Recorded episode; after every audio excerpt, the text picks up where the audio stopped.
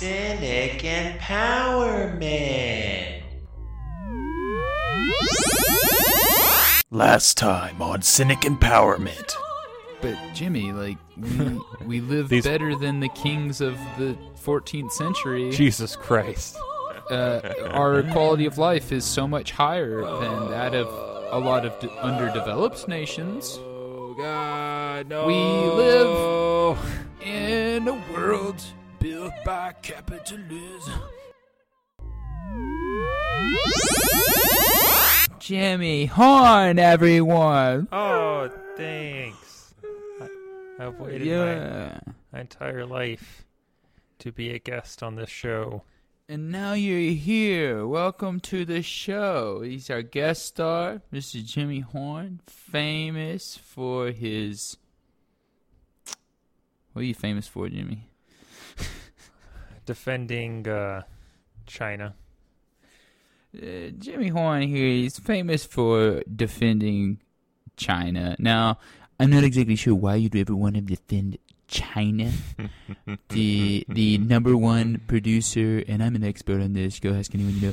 Uh, he's the number one producer of uh, Chinese viruses, and Chinese viruses China will. is the number one producer of Chinese viruses. in, in case you didn't know, I just want to let you know, all those things are absolutely 100% true. Go ask anyone; they'll tell you it's true, especially me, because I know that they're true.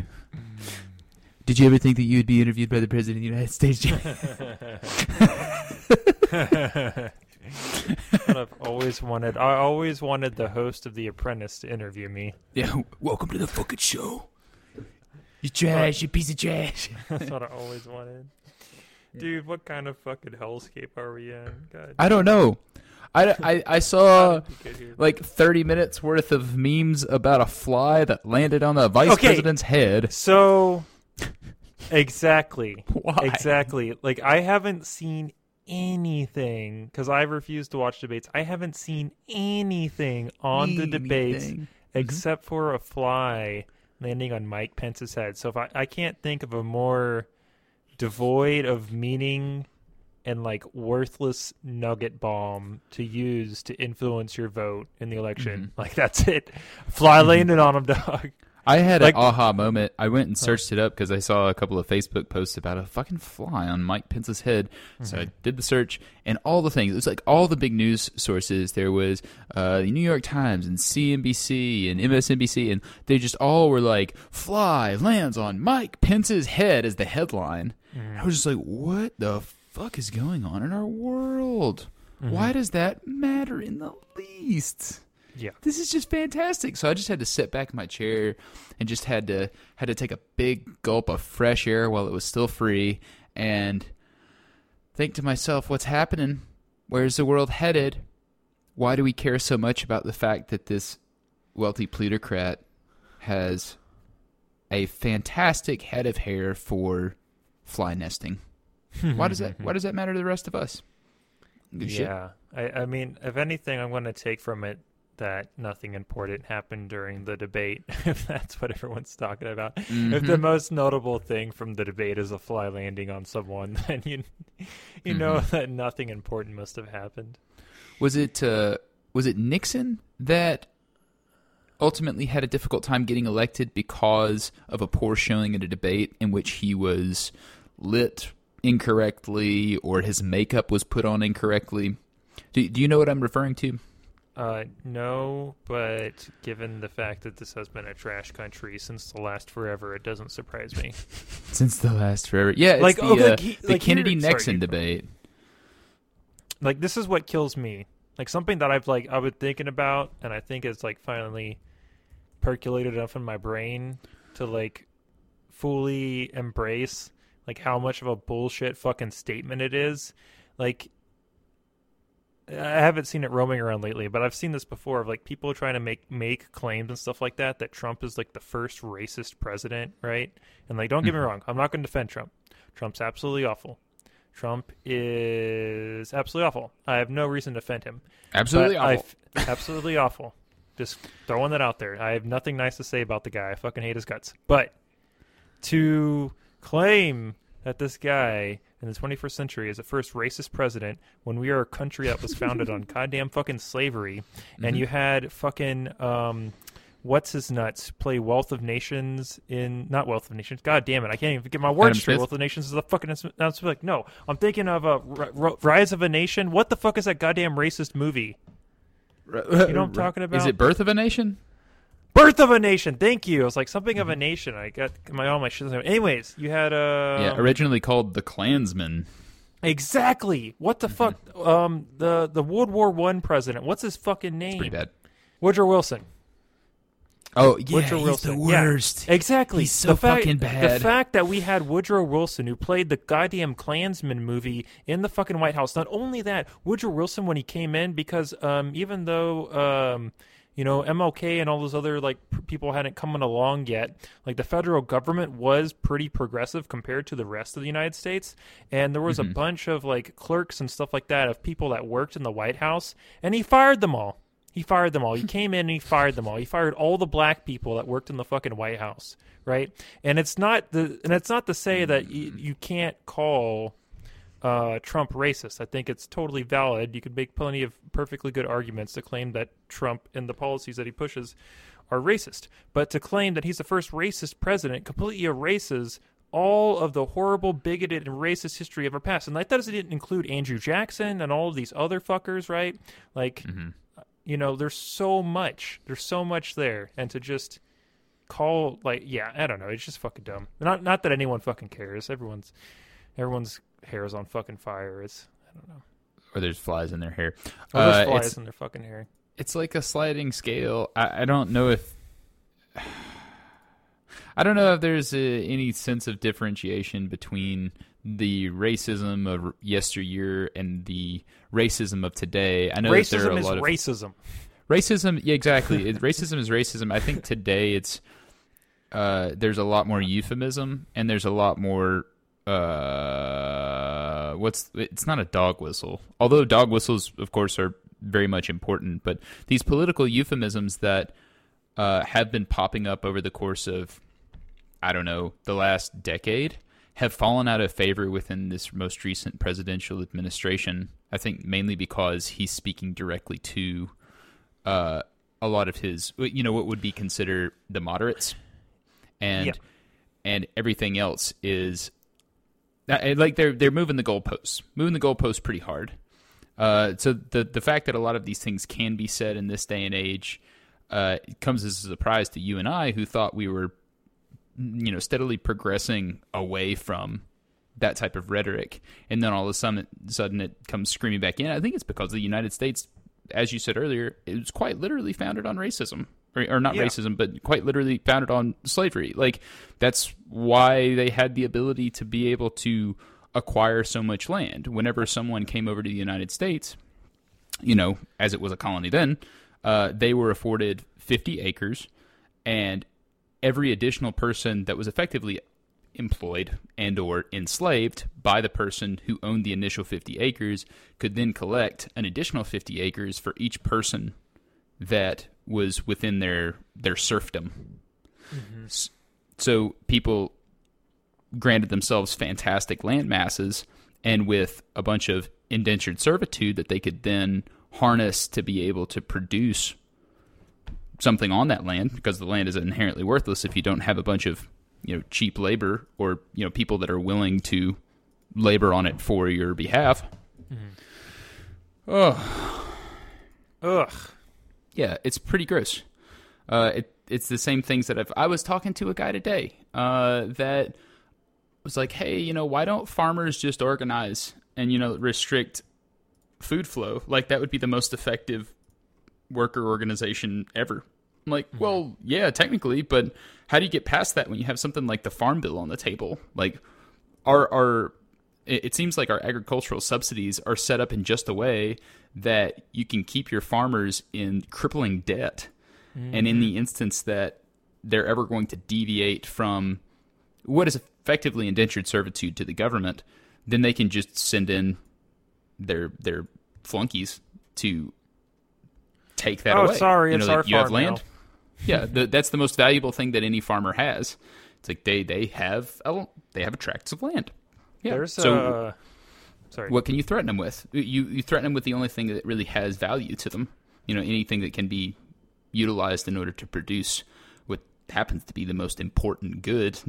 Well, speaking of collectivizing uh, farmers, there is quite literally a communist farmer running for Congress in Vermont. That's like I think he started like a collective with like some of his other local rural Vermont farmers. So um, people are doing it, man. Is it Scott Nearing? Uh, Oh no, maybe. Scott Nearing is he's definitely way yeah, he died a long time ago. That's not correct. Uh, so we're talking about 1970. maybe Christopher Hela- Helali. Yeah, that's it. Christopher Helali. That's it. Hmm. He's pretty cool. Okay. I'd vote for him. But uh, oh, cool. He's. I mean, is does he like live in a um? Does he live in like a literal commune? No, he is on a commune, so he's got a family farm that he runs with his wife, and like Mhm. I think they're I think he's basically just organizing with other local farmers to share, Mm-hmm. um, uh, farming tools and like you know big uh, uh my words I my brain is fucking dead uh tractors and stuff like that. Uh, Mhm. Things that they could all go in and buy together and share, as opposed to each person owning their own kind of stuff. Yeah. That's probably awesome. also probably also you know going in and deciding together what prices would be and stuff like that so you can you know make sure everyone's doing okay Mm-hmm. try to instead of trying to compete with each other Yeah. I mean, is that that's not effectively how it works with a lot of these big farmers, right? I mean, they're not trying to undercut each other per se. I well mean, so big farmers uh, a Mhm. lot of them i have heard i don't know this i'm not a farmer i've heard that you basically sign contracts saying that you cannot talk to your neighbors and talk about what contracts they have so everyone God. yeah and then if and if you like if they find out that you're talking with your neighbors they can bring that fucking hammer down on you bring the fucking hammer down. Get rid Yeah. of the hammer. You can do whatever you want. yeah so it's fucked up it's pretty fucked up Uh, it's pretty shitty yeah so you can't like it's like well i'm getting paid this much you know per bushel of corn but i have no idea how much my neighbor's making and everyone's in the dark everyone fending for themselves because the worst thing you could have is a bunch of unionizing farmers Mm-hmm. Yeah, that is quite seriously the yeah, like from the plutocrats' point of view, a bunch of unionizing farmers is the worst thing that could happen. yeah Because what what more do you have over your subservience than the fact that you're you're hanging their their life in the balance? It's on this ever thinning thread. It's like as as soon as the hope of organization goes out the window, then they're like, "Haha, your life is ours, motherfucker." exactly You're going to work as as long as we want you to work for as little as we can afford to pay you. Like, exactly that's that's exactly how this is going to go. And I and I know that like people are like, oh, it's, it's living like kings in 2020. God damn it. Blah, blah, blah. Oh. It's Oh. like it's but it's it's steadily heading back that way. I was trying to to reacquaint myself with the uh, air traffic controllers strike uh, that took place Oh, in yeah, Reagan era. 1981. yeah Yeah, and there is a very steady decline. I, I have a I have this nice little this nice little statistic. Uh, let's see, let's see. Uh, but it was effectively like this this gradual decrease. Ah, here we are. Uh, so of course the legacy. Reagan Reagan's firing of the government employees encouraged large large private employers like Phelps Dodge of 1983. Hormel in 1985 and 86, and International Paper in 1987 to hire striker replacements instead of negotiating labor conflicts. Of course, of course, they'd use scabs. Comparatively, Yeah, in 1970, there were over 380 major strikes or lockouts in the U.S. By 1980, the number had dropped to under 200, and of course, 1981 was when the air traffic controller strike occurred. In 1999, it fell to 17, and in Jesus. 2010, there were 11. I well, I think they're going back up. They're going back up with the whole COVID thing, but I mean, nothing Yeah. like. I mean, still, I would highly doubt they're even at uh 70s levels. But yeah, um, yeah, I, I think most people point to the late 70s, early 80s as uh, full blown neoliberalism going in the full swing. So that all makes Yeah. sense. Well, according to this uh, this article from the Sun Community News uh, that is talking about uh, Christopher Helali of Vermont, the last time uh, the Party of Communists USA or PCUSA fielded a candidate uh, was uh, Angela Davis. Uh, for the United States president in 1984.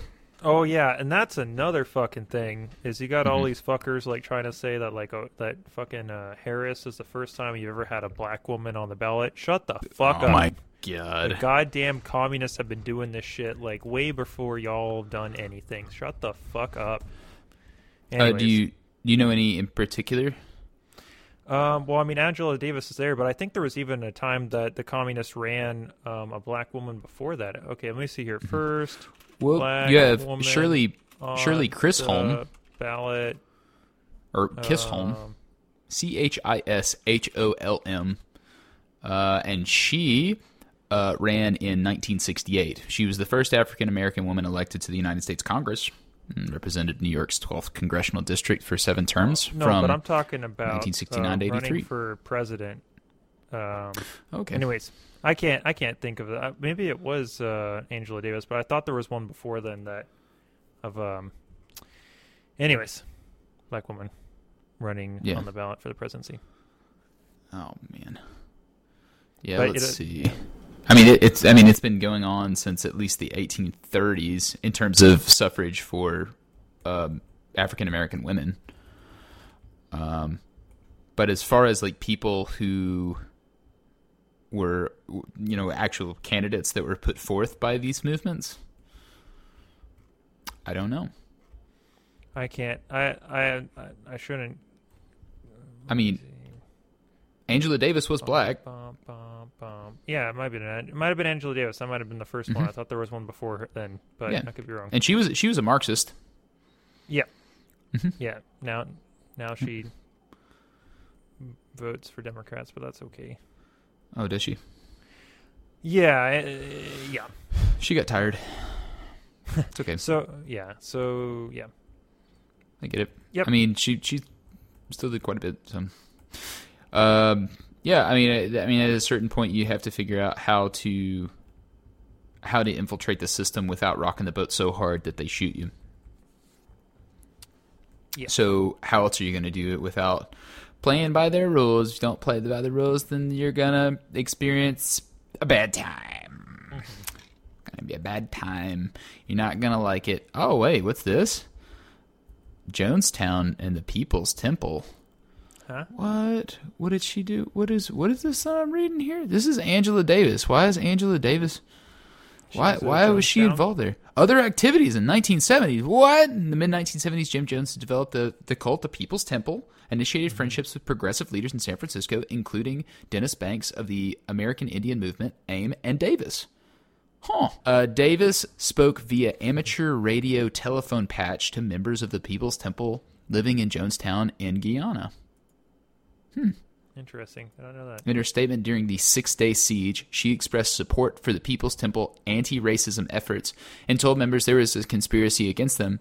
And she said, When you're attacked, it is because of your progressive stand, and we feel that that is directly an attack against us as well. So it might be that some of those instances have effectively neutered her ability to be able to continually run for uh, a prominent political position because those instances have not aged well.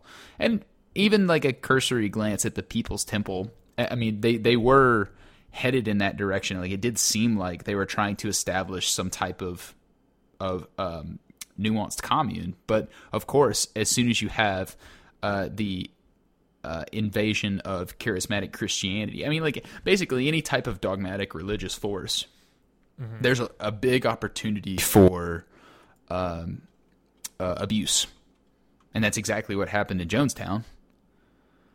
Um, um, you know, amid a number of other things, but religious fanaticism doesn't really, you know, ought not mix with political ideology. Uh, I mean, it, I, and I'm sure that it, it could be, it could be utilized to great effect, but when, when and how do you cut the cord, it, or or how how do you integrate it in such a way that it doesn't just take over the whole thing?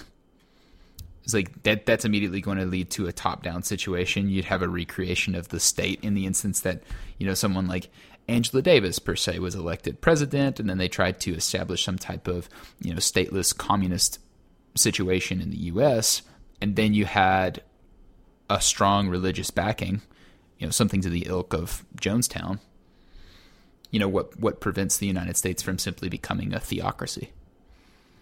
I don't know. There's a lot of hypotheticals in that statement, so I don't even know where to go with that. But uh, Uh, yeah, it was a lot of assumptions. you know, if we assume these twelve different things, then where are we? No. Um, the and then aliens come down and they help you build the pyramids. yeah, exactly. Uh, the only thing I could find is what I was probably thinking about is uh, there's a, a woman named Charlene Mitchell for the 1968 presidential election. She was the the president on the ticket with Michael Zagarell as the VP, and Charlene Mitchell was a black woman. So I was probably that's probably the two I was thinking about was Angela Davis and Charlene Mitchell. I thought there was another black woman. I thought it was a I thought it was a two black woman ticket, but I think I probably just got it mixed up. Of like Angela Davis ran as a VP one year, Charlene Mitchell ran as v, uh, president a different year, and it wasn't the same ticket. But that's okay. I'll close enough. I'll give myself half credit. okay. Uh, had you heard of the Committees of Correspondence for Democracy and Socialism (CCDS) prior No. to looking up Charlene Mitchell? Nope. Uh, so apparently, it was established in 1991. Uh, you know, which is a, a moderate grouping, which is not something that I feel like you hear very often in the same sentence as communism, but uh, a moderate group in the Communist Party USA, uh, named after the committees of correspondence formed during the American Revolution. Uh, but it was a, it's democratic socialism. Yeah, and I think they, let's see, uh, so they they would be anti-tanky. Uh, let's see, let's see. In the light of the dissolution of the Soviet Union, of course, 1991, uh, the party should reject Leninism and adopt a multi-tendency democratic socialist orientation. And the party Well, remains I mean, ostensibly I think that's probably Marxist what in nature. happened to Angela Davis. Is I think probably after the disillusionment of the USSR, she was like, "Let me start advocating for Democrats." hmm yeah, I was like a hardcore like Maoist, Marxist, Leninist, you know, new left in the USA person, but you know, USSR is gone, so so what you I'll, gonna do? I'll, I'll tell people to go vote for Biden. Yeah, point out the fly on Pence's head and hope that no one's paying attention to the issues. yeah, exactly. Oh, we yeah. I think I know what happened to this podcast, Tim. I think what happened is we were focusing on things that made us sad, and then Mm-hmm. over time, the common denominator of what made us sad was capitalism, and that's where we are now. Pretty much. I, I think it, yeah, if we look back at our earlier episodes, which I think the very first topic we discussed was uh like child camel racing. and we now we're here. Now we're that- here discussing the Communist Party USA and how it's no longer a thing. Well, it is. Um, well, so now, so now, well, so CPUSA still exists, but it's Mhm. more. I don't know. Well, they they, they put forth a candidate in Vermont, so Well, no, so, no, no, no, no, no, no, no, no, no, no, no, no, no, no, no. There's a difference. I know you're not going to be able to tell because it's very small, but there's a difference. So he's PCUSA. Angela Davis was CPUSA. So I think. oh my tw- god. It, there is a difference. Oh There's a difference, God. Tim. No, there is a very difference. So the, for the Okay, very thing we're saying was we're talking about how like people like Angela Davis who are part of CPUSA, you know, doing things like advocating for uh, uh, presidential tickets like Joe Biden and stuff like that. Um, that's not within line of like Marxism Leninism. So PCUSA broke apart from CPUSA to be more hardline of like because like Marxist Leninists like they don't run electoral candidates because they think they're going to win. They do it to raise class consciousness because, like, you know, the fucking uh, Helali guy, he's getting all this press freedom and he can, like, say shit like, I think we should cut the military budget by 50% and talk about why U.S. imperialism is bad. Where normally he can say that to his, you know, Marxist Leninist book club, like, through his party within, you know, his cadres, wherever the fuck he's at in Vermont. But you're only going to be able to say that to, like, eight people now he's able to go on a debate stage and say that to people and you know people hear that people resonate with that you know it uh you're uh, you're growing over time trying to build people's class consciousness where you know CPUSA is doing the opposite instead of you know pushing like a hard uh, Marxist Leninist communist type of uh, platform and pushing to raise people's consciousness instead they're bending over backwards to make excuses for Joe Biden Yeah. because they want a Democrat to win instead of a a Republican, right? So there, there's a there's a distinction there. There's a distinction. And if you're always trying to clean up the mess, then you're never paying attention to the spill in which it's coming from. And you're going to be trying to catch up forever. You just Exactly. can't do it that way. Exactly. So while it does seem really silly to have a CPUSA and a PCUSA, I understand why they're doing it. It reminds me of those folks that banned you from the communist subreddit because you, you mentioned something about Bernie. oh man, you know it's sad because like I still just lurk in there. I'm still watching. I'm still reading the stuff. yeah, I'm still here, guys. I'm just not going to say anything. Well, yeah, I can't say anything, and I've been I've been a bad faith actor and trying to get back in. Like I've, like they can only mute you for a month, and then you can send them a message, and I'll like I'll be like, "Ooh, it's been a month. Let me send them a message." They'll, like let me back in, and Do they meet you again? it's They're like, oh, Well- it's fucking Jimmy Horn again. well. I wasn't very sincere. Uh, so the okay, so they banned me for for saying something about Bernie Sanders one time, and then um, my most recent message to them, I said, uh, I was like, Bernie is a cuck, like he's a suck dem. I don't even like him anymore. Please let me in. I want to harness the memes of production, and then they muted me again. no! I was like, come on, I, I called Bernie a That cuck, like so let me in. Good. That was But so they're very, good. but they're very serious. They're a very serious bunch over there. They don't. the memes of production. yeah. Oh God, that was that was on point, Jimmy. Man, Thanks, man. fuck them. They're, they're Uh, too no. serious. Oh, If yeah, no, can't it's- laugh with communism, then you can't laugh at all. I don't know. No, it's true. I, I found I found another subreddit that's much more memey, but also just as commie, so it's fine. Okay, But I don't even post in there either, so it's it's whatever. I hardly ever post, and most of the times I get posted, I get downvoted to hell, so I just don't do it. Wamp wamp. You should Hard- just be like, yeah, this Biden's not the best choice, but we should, you know, not mm-hmm. Trump things. Yeah. oh yeah, I'll vote. This. I'll vote. People need to hear this. This is very important. There's a fly on Pence's head. yeah, there's a fly in Pence's head. It's like I don't have a job, I don't have health care, I don't have this, I don't have that. Oh, but there's a fly in Pence's head. You got me. yeah, yeah. Yeah. Dim, Dims will give you. They'll, they'll give you work. They'll they'll figure out a way. I uh well and I uh I rediscovered this um nice piece by Politico that went and did a survey of figuring out why half of the voting age population doesn't vote in the United States. Yeah. And it basically just goes to, and talks about how you know a lot of these people are the the poorest, most disenfranchised people, and they've been fucked over by both parties, so they don't just don't care anymore. yeah. And also, it just They're- takes they're like a lot of time. Yeah, there's completely disillusioned. But, not to the- mention, like, there's a lot of uh, emotional work that you have to do in order to uh, deal with all of the shit that revolves around this, like from a Well, cultural yeah. standpoint. Well, yeah, from that too, yeah, cultural standpoint of like you know having people mad at you, not mad at you, whatever, like socially, like all that fucking bullshit. But then also talking about how it's like you got to have a valid driver's license, so you want to vote, and maybe your driver's license is like six months behind, so you go to get your driver's license renewed, and then you forget that you had a speeding ticket from March that you didn't pay, and now you got to pay this other thing, and now that you're in the system, you get signed up for jury duty, and that fucks up X, Y, and Z because you got your kids you got to pick up from, you know, daycare or whatever. But now you're doing this jury duty, and it's just like this big Yeah. giant circle jerk of like fucking you over.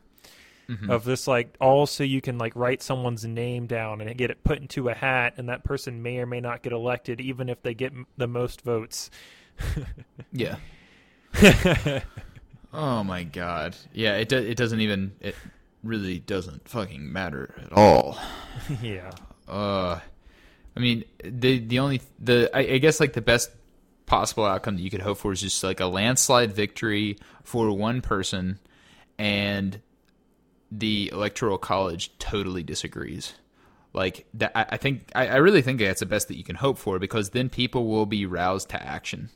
They'll they'll be so fucking upset with these these uh, elitist electoral college delegates that they'll maybe do something about it, or maybe they'll just like retreat wholeheartedly and they'll be like okay well you know no no no sense in engaging in the pageantry any longer. We're we're a dictatorship. We have been for a long time. Uh you know we, we we're a, a, a dictatorship of the bourgeoisie. You know fuck you.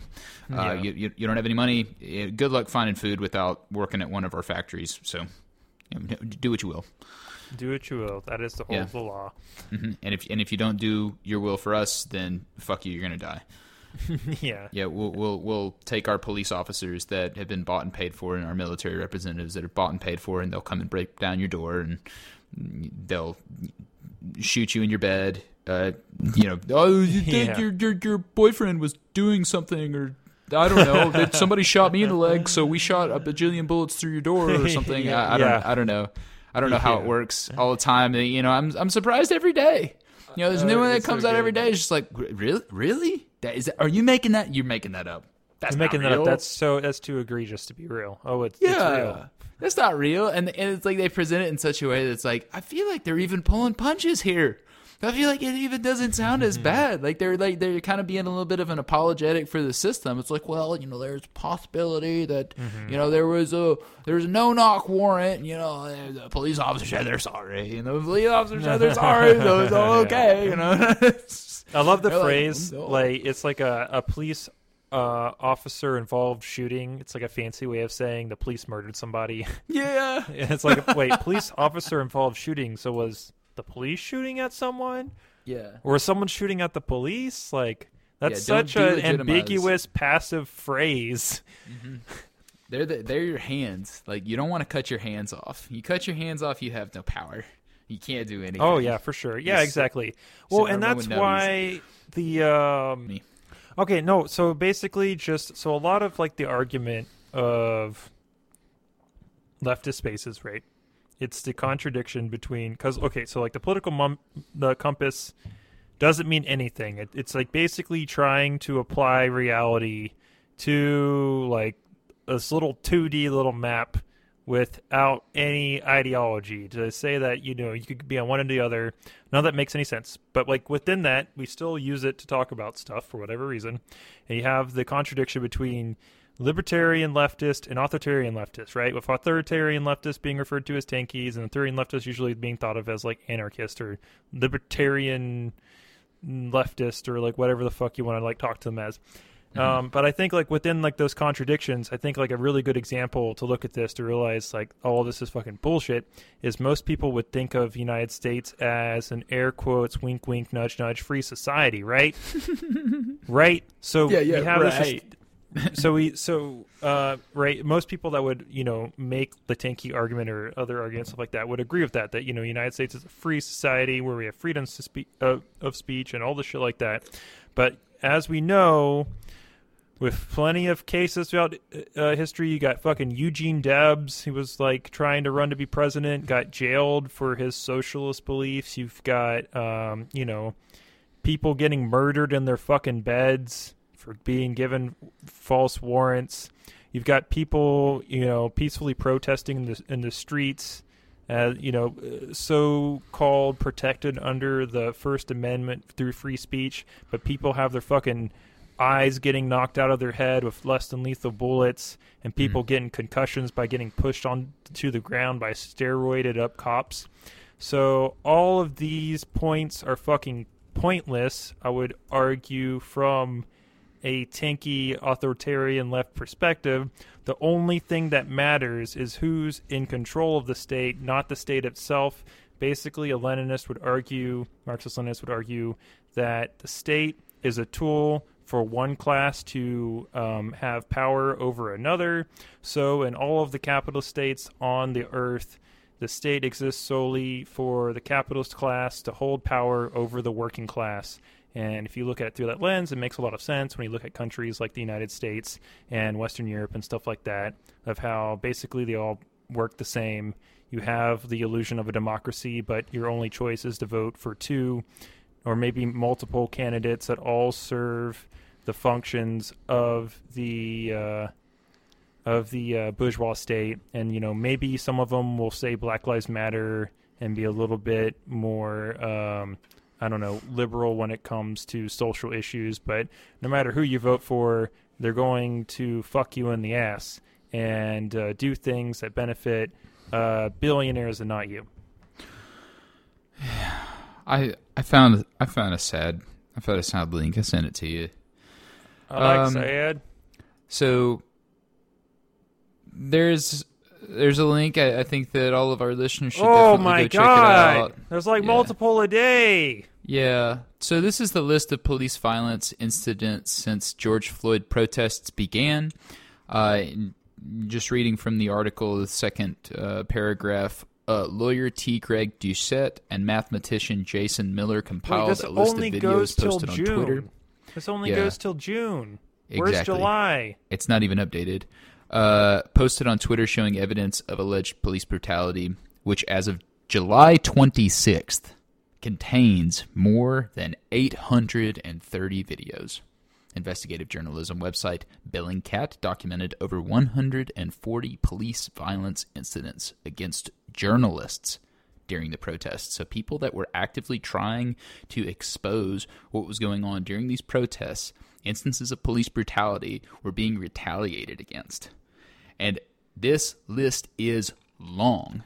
This is fucked up. And some of these are just like like the first fucking one, May 28th, 2020 in Houston, a Houston Police Department officer riding a horse was filmed trampling a woman. Mayor Sylvester Turner apologized for the incident. What All these the mayors fuck? are such fucking cucks for the goddamn police department. Like, God, it's insane. It is Just gonna insane. like I'm just flipping a coin here. Let's see, let's see, let's see. May 30th, 2020, Harrisburg, Pennsylvania. As people try to help a fallen protesters, they are pepper sprayed. you got to leave that person on the fucking ground. Scroll, scroll, scroll, scroll, scroll. Um, May 30th, 2020, Chicago. Police employed clubs to disperse actor John Cusack, who was filming the protests. Jesus. I don't give a fuck. Man. oh, man. Oh, my God. Uh, let's see. Scroll, scroll, scroll, scroll. May 31st, 2020, in Denver. Police shoot a protester with a pepper ball round without provocation as he filmed them. This is fucking great. Oh my god. May 31st, 2020, Austin. Pregnant woman shot by police with projectile. Hmm. Good god. Yeah. But anyways, we got freedom though, so don't forget that. Unlike those other people in other places, here here it's the real deal. Mm. June 2nd, 2020, Los Angeles. A wheelchair bound man was shot in the face with a rubber projectile. God damn it. Just fucking lovely. Oh, June 21st, 2020, Columbus, Ohio. A double amputee is sprayed by police. What the fuck? This is this is great. Three officers was filmed pinning a man to the ground while one punched him repeatedly. Oh, this is fucking ridiculous. This is fucking ridiculous. Uh, yeah, go out there and protest. Uh, The same thing's probably going to happen to you guys. Same thing's going to happen to probably anybody that wants to go out there and protest. I, I think it's. I think they're trying to send a message, right? They're trying to maintain order, maintain civility. Our society doesn't work without order. How would it? People don't like their life. Being the most brutal savages on the face of the earth. That's right, and that's how we do it. That's that's the way the United States always done it, and that's how we're gonna do it. Gotta keep on. We gotta drain that swamp. Ah, this is fucking ridiculous, man. It's super, yeah, no, yeah, What? and, and I just like, yeah, this makes it to where I can't like take seriously, uh, you know, authoritarian arguments and stuff like that about, well, at least we got freedoms and herka durka durka durka dur, you know, my freedoms. freedoms as long as you stay well within the confines of what that freedom is. yeah, exactly, by the state. it- exactly, and then that's not fucking freedom. It's like, yeah, you're free to do whatever you want to as long Yeah. as you, yeah, stay within these very well, you know, drawn lines. You know, as you're free to drive to and from McDonald's as many times as you want. You know, as long as that's all you fucking do, you can Mm-hmm. Yeah. do whatever the fuck you want. All right, let me paint a picture for you then, Jimmy. How about how about how about how about let's pretend we're in this reciprocal relationship in which I'm going to be the state and you're going to be the citizen. I'm going to provide you with freedoms. Okay, I'm going to say like, hey, I'm I'm a really nice state. You can have a house. It's on me. Okay, have a house. There you go. That's good. Um, you can you can choose who you who you want to marry. You know, you know, marry marry whoever you want. You know, just just Sounds pretty good whatever. so far. You know, have children. Go ahead and have children. In fact, I encourage you to have children. Okay, this is this is this is great. Go ahead and going good so far. Going good so far. Okay, there's a little caveat. Little caveat. Okay, um, I've got a lot of land, and I can't actually do anything with that land unless somebody works on it. So I'm actually going to employ you, your wife, and your children to work that land. Is that that okay? Okay. Were you trying to describe slavery? Well, what do you mean? Wait.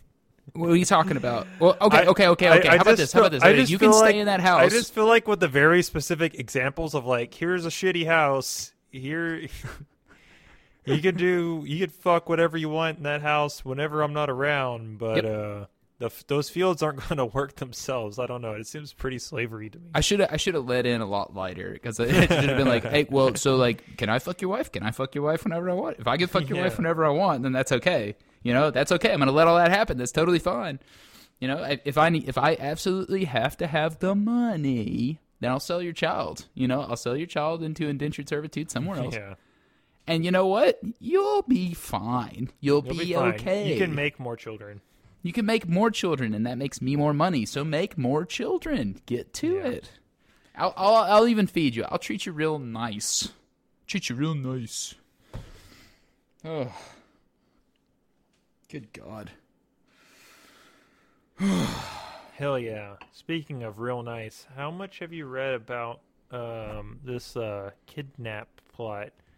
For I read a little bit about it. It's rather interesting. It. I've I've only seen the headlines, so I've I don't know anything about this. Okay. it sounds fascinating. So we're talking about the Mich- Michigan governor Gretchen Whitmer. There was a plot that was orchestrated by five men, I believe it was. No, six, six men that uh, were part of. Uh, they, they they generally call them like Second Amendment rally organizers. Uh, so this is uh let's see the Michigan militia uh, called the Wolverine Watchmen, who have accused uh, basically Whitmer of, of being a tyrant. So they decided it's up to them to apprehend her and hold her responsible for her treasonous acts. It, it's it's it's kind of great, although it, it would it would be a lot it would be a lot more great if they were doing it for the right reasons. because they, they effectively are framed, at least by this article and from what I've been reading, as just simply being Trump supporters. They, they're it's the wrong side of the aisle, man. yeah, it's like yeah. Yeah, she so Whitmer slammed President Donald Trump for failing to condemn strong enough late terms hate groups. Uh, uh, enough terms. Wait, strong enough terms. Oh, late terms. Slip. Definitely wasn't about abortion, guys. Uh, after the charges were revealed, Whitmer slammed President Donald Trump for failing to condemn in strong enough terms hate groups such as the far right Proud Boys. Uh, so that was effectively the runoff from the apprehension of the six guys that tried to apprehend her. I, I, I don't know how they exactly came about. I guess it's the, the FBI found found them out. They were trying to recruit more people. I think I don't know if it's this article or another one, but they needed about 200 people uh, in order to sufficiently uh, uh, uh, run this apprehension scheme. You know, this this six? this hostage takeover. Um, Okay, so yeah. did you read what the militia that they are all a part of was known as? Yeah, yeah, the Wolverine Watchmen. Did you already say that? Yeah, yeah. God damn it! I feel so dumb. I'm sorry, man. I, That's okay, I- it's okay. I'm just now. It's just finally sinking in. It's pretty weird. The Wolverine Watchmen. It's it's pretty just seems so it's pretty lame. stupid. Well, it's You're it's like- um um what you, what you call it? Red Dawn. Is that what it's from? Yeah, it's Red Dawn. Oh my fucking god! It's even more lame. Like I, Yeah. I, I thought like on its face it just sounded lame. It's Yeah, like Wolverine. All- all right, guys, I really like alliteration. We'll be going to be the Watchmen, but but not any old Watchmen, Wolverine Watchmen, but the fact that that wasn't even like them just like getting drunk off PBR in their shack in the backyard trying to think what their name is. They're like, hey, you know that one movie where they kill the communists and they're trying to take over America? Yeah, they were known as the Wolverine Watchmen. That's us. That's us. We're doing that. We're we're, we're doing that right now. well, yeah. Well, the thing is too is just like if you're someone that's that would be willing to be a part of a group called the Wolverine Watchmen, like you probably legitimately think that the Democrats are like um, fucking Marxist and uh, Yeah. don't understand shit about shit. They have no idea. It, it, I think it's all preemptive, really. Um, even if there's the semblance that your way of life could be disturbed, that people could be more compassionate, that your society could be less warfaring, that's a threat to your toxic masculinity that you have been trying to incubate for the entirety of your shitty ass life.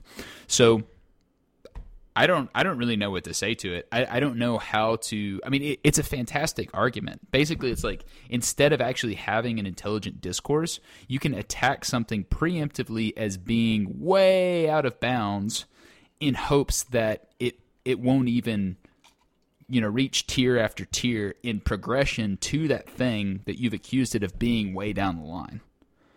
It's So, so if if I want to make sure that you're never going to be a slaver, right, from from the conservative point of view, I'm going to call you, you know, like uh, um, plantation owner Jimmy or something. I don't know. I, I'm like I'll, I'll just like I'll blow it way out of proportion to begin with. In hopes that you'll be like, no, no, no, look, look how far away I am from that thing, in order to seem normal. If in fact they have the uh, spirit of the times on their side, which they kind of do. I think a lot of Americans still believe you know communism and socialism and and uh, you know that that type of rhetoric to be political dirty words. You know, you're Oh, not, you're yeah. not supposed to talk about those kinds of things. They're bad. They want to. They want the government control. It's like actually, capitalism definitely wants more state control than Yeah. socialism or communism does. But whatever. yeah, it's splitting hairs. Exactly. Hairs. everyone's everyone's mind's just been fucking stomped by McCarthyism and um, Yeah. the uh, Look into it.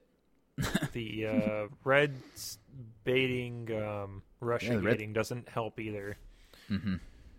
Which What's it- what is this- are wh- probably guilty of. The Russia gating. What what is what is what is this? It, you don't you don't know what Russia gating is?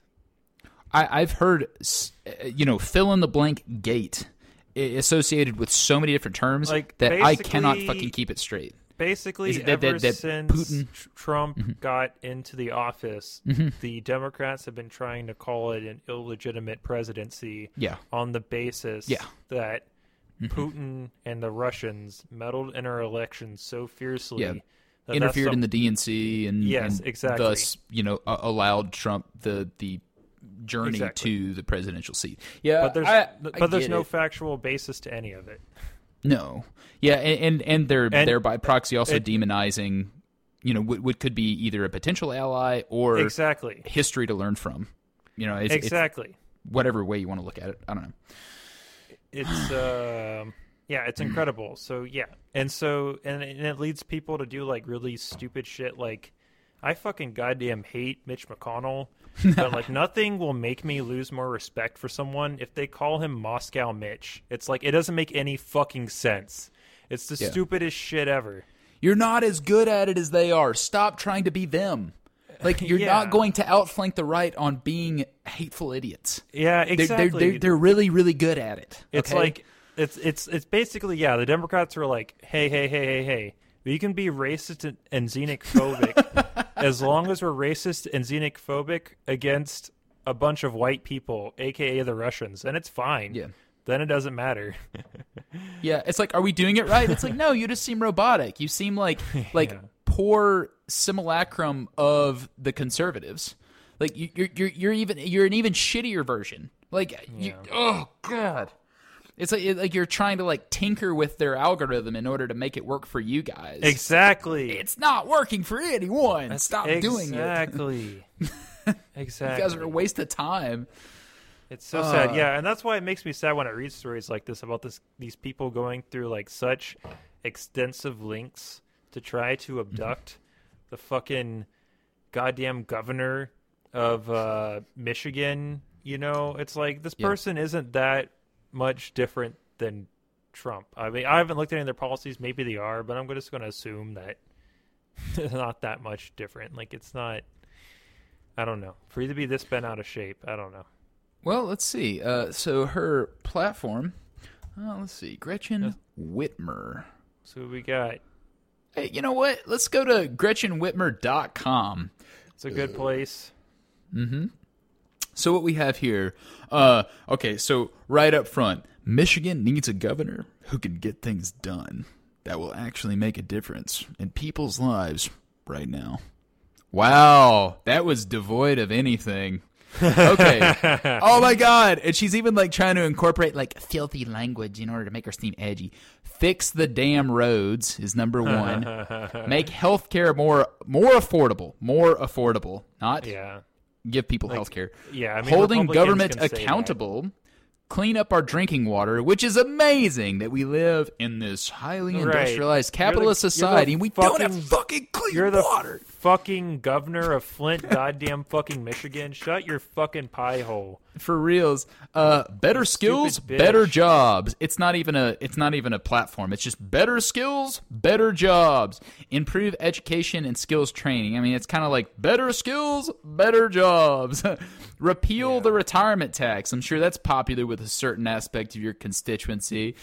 Fighting urban poverty. They've got fighting urban poverty, and right behind it, it's like superimposed over a picture of a house that looks like it's got its roof burned off. It looks terrible.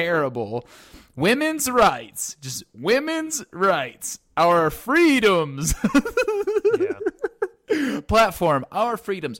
We've got to show up for each other's fights so that every Michigander, I didn't know that was a word, has the same opportunities to be successful, and we cannot stop until they do. Our freedoms is probably like maintain a working military to enforce our you know, Yeah. Serving our veterans veterans? Of course you've got to include that somewhere. And the opioid crisis because you're going to include that at the bottom because if that's at the top everybody's like oh god michigan has an opioid crisis problem? Oh man that's a dirty place. I don't want to go there. Fighting urban poverty that's a nasty looking house. I don't want to go there but oh she's fixing the damn roads. Mm-hmm. Oh, fixing the damn roads, making them look so good. Oh my God! You, look at all these jobs. She's creating all the jobs hmm. by making the damn roads more drinkable. That's pretty Making great. the roads more drinkable. You're all drinking roads right up. All right, going to hold our government accountable and better skill, better jobs. That's all I'm going to say. I'm going to say it once. I'm going to say it Yeah. five times. Better skills, better jobs. Well, like, and I feel like, um, so something else I've been thinking about a lot lately is like, uh, you know, like within the uh, meritocracy brain rot we all suffer from, um, that we've been raised in ever since we were little kids. Uh, people will make an argument of like, you know, uh, if you just want to have a decent standard of living, you know, you should go and learn a trade, and should, you you should go and become a doctor, and you should go and do X, Y, and Z. It's like, okay, like let's Be the middle class. let's hypothesize a world where everyone has either a medical license or a certificate to do plumbing. Even within this fictitious world you're imagining, you're still going to need mailmen and people to pick up the garbage. And if you ever, for the love of God, want to eat somewhere at a restaurant on the weekend, you're going to need fucking waiters and wait staff and bussers, and you're The going to need of labor. exactly. It's like you're going Mm-hmm. like like what kind of fucking argument? Like it's it's not an argument. It's not an argument unless you're saying that like everyone that deserves to have a decent standard of living should become a doctor or electrician, and everyone else that serves me in my free time when I go to Walmart to buy stuff or when I go to a restaurant to have dinner deserves to eat ass. Deserves to just fucking have the most You say it like it's a bad thing, Jimmy. not yuck yummers, deserves to just rot. They just deserve to rot. They don't deserve a good standard of living. They just they just deserve to exist to serve me in my free time when I, because I earn the standard of living, get to do stuff. But in their time, when they're working, it's not valuable and they. Yeah, that's it. That, that, Mm-hmm. Yeah, that's that- what that's, that's that's um, that's the end some result of that fucking ideology. Yeah, it's um that's effectively structural functionalism. Uh, so there's this idea that I think is the the pervading ideology within that what what what ultimately produces that sentimentality towards others that everyone has a function and if they don't uphold their function they're What is this a fucking checked. caste system? No, it's it's that's it's one of the basic sociological perspectives, right? Like like we're we're operating most typically from a conflict oriented perspective or a materialistic uh, Um, um, conflict oriented perspective, uh, which was quite seriously Marx, right? Like he did that. Scientific materialism, baby. Yeah, baby. Yeah, I'm baby Marx. Creating all that conflict theory. yeah, he's he's doing pretty good. Uh, but structural functionalism, right? Like, uh, if you aren't doing your job, then as any organism does, it it expels the waste. And if you are not working, you are waste. You, if you don't have a function in the society, you are an inefficiency that needs to be purged from it. It's a it's it just a fucking ridiculously callous worldview. That Just- sounds very Ayn Randian. Uh, yeah, yeah, yeah, yeah. It, I mean, it pretty much is. Yeah, it's it's yeah, it's it's Ayn Randian kind of thing. Yeah. Um.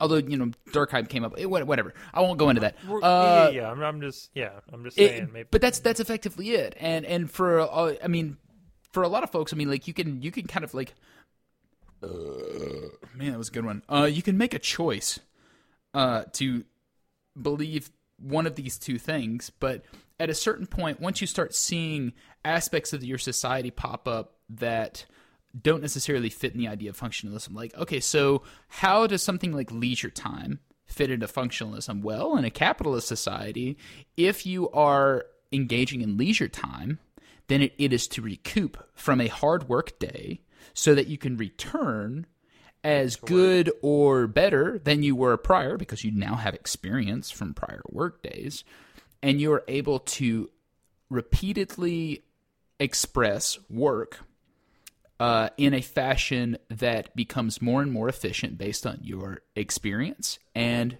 your stored rest, right? But ultimately as technology increases right? Like you know this this technology that is overlain on top of your society uh our work becomes easier and easier. So what happens to our work? Our work of course should negatively correlate with the amount of advancement in technology that we accrue as a society but it doesn't. Why why does that not happen? Well, of course, you have a lot of capitalists that have vested interest in ensuring that you don't have the ability to have an appropriate amount of leisure time so that you can research the fucking conflict theory instead of Yeah. structural structural functionalism because then you start to say, "Hey, wait, I can have leisure time like 90% of the time and I don't have to necessarily submit to some kind of illegitimate rule on behalf of a wealthy plutocrat that happens to own a monopoly upon violence.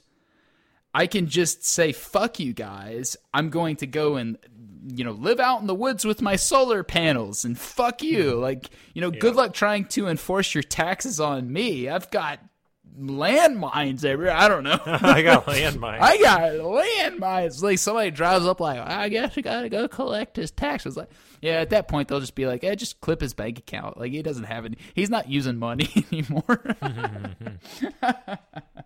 clip his internet. No. Clippy clip clip. yeah, that, that's what would do it for me. we got him. We got him by the balls. Wolverines. Oh, my balls. oh man. Appa- Apparently, there's a TikTok of one of these uh, guys that tried to kidnap the person. Do you want to watch it? Yeah. Oh, okay. Uh, yeah, yeah, yeah. Let's let's let's let's watch. You see let's it? watch. Are you watching it? Let's do a little reaction T-shirt. thing. Are you watching it? Wait, did you did you send it to me right here? Is this something? Oh that I no, you? no, it's inside the Detroit News thing.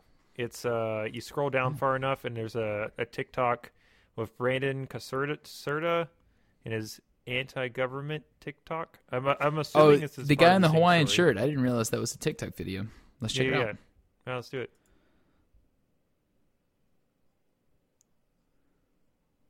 Uh, uh, man, he's heavily gauged. I kind of appreciate him so far.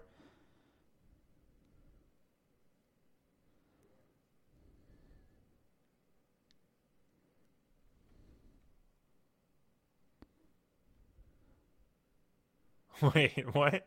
It's I don't know. vague. Seems seems seems vague but good. I don't know. Well, like Ugh. he also has like uh, he has a very particular type of style, which I, I'm not content, condemning of any type of style. I think that everyone should have their own independent expression, but I mean, he doesn't look his good. pers- his personality is oversized gauges and tattoos. That's his personality type. Yeah, yeah, pretty much. And like in in your face, like I'm gonna say edgy stuff. And what Yeah. I mean, hey, lay some truth on you. to be 100 percent honest though, like he's he's putting it to the test. I mean, like he is he is kind of he's got the praxis going on. Oh, Always putting his mouth, his money where his mouth is. Yeah, He's doing it. Yeah, he's he's definitely going for it. So like I I I'm having a hard time shitting on like if I knew only what I just saw from that TikTok and I knew that he was one of the people engaged in this plot to try to apprehend one of the members of uh you know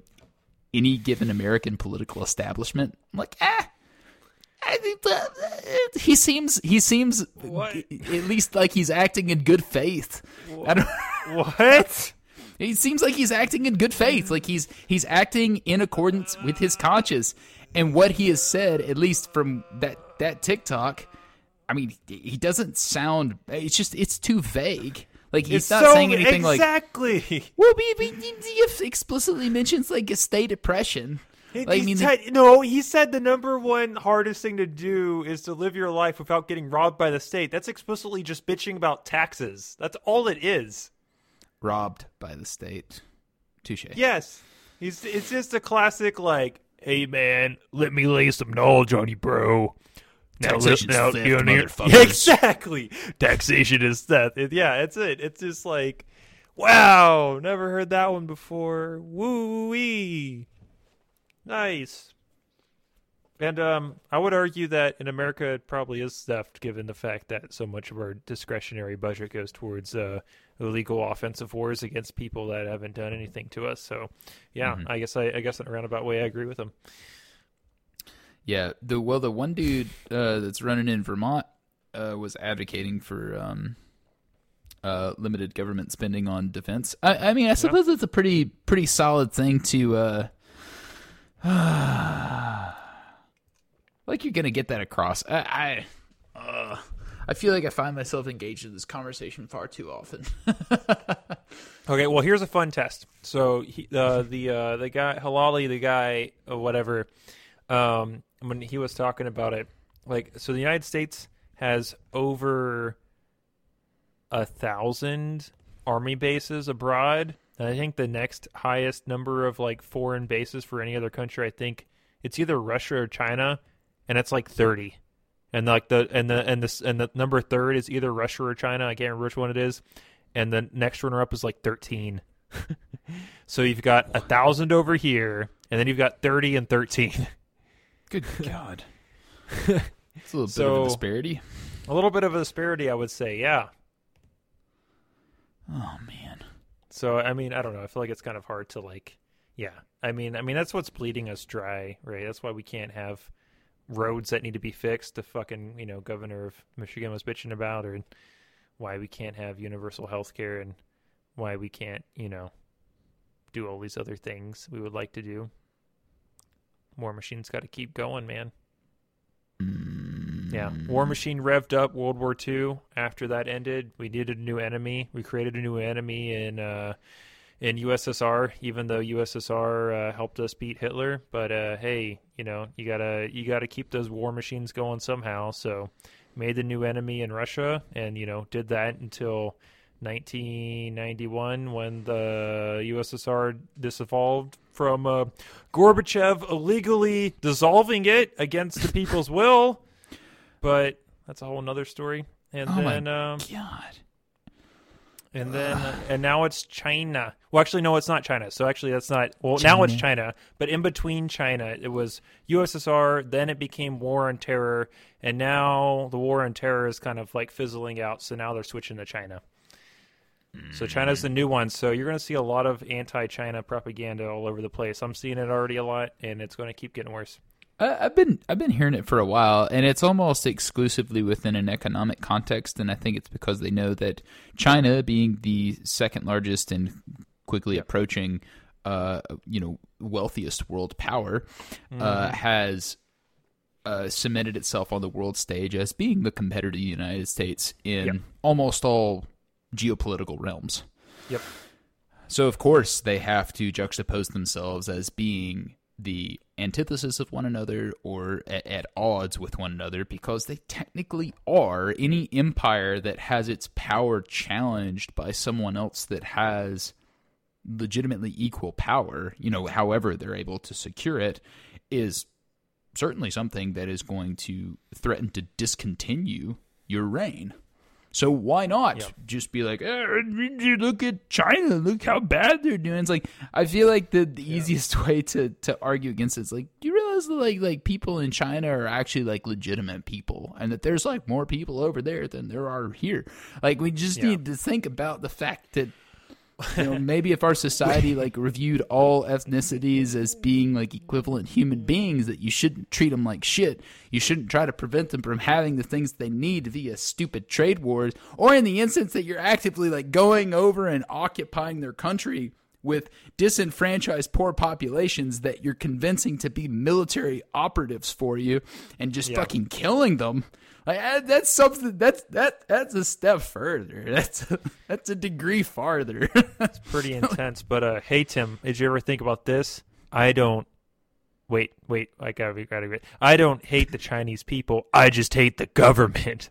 And yeah that that that, that that's the big brain response that I see a lot. And then what what will happen in response to that? So Harvard recently did a study, and I think like ninety like some huge percentage, like it's absurd. Like it might be ninety three percent. Don't quote me on that, but it, it's huge. Like some absurd percentage from this Harvard study shows that uh, like ninety three percent of the Chinese people support the government, and then people in response to that will be like, "Well, they're just brainwashed." it's like, but it's a Harvard study. all right so here i'm bringing it up right now um let's see so we're taking china's here wait wait wait what pulse. Oh taking china's pulse. Okay so um let's see what we got. Um ba-da-dum, bum, bum, ba-da-dum, bum, bum, ba-da-da-da-da-da-da-da. 15 years 2003 ah here we are.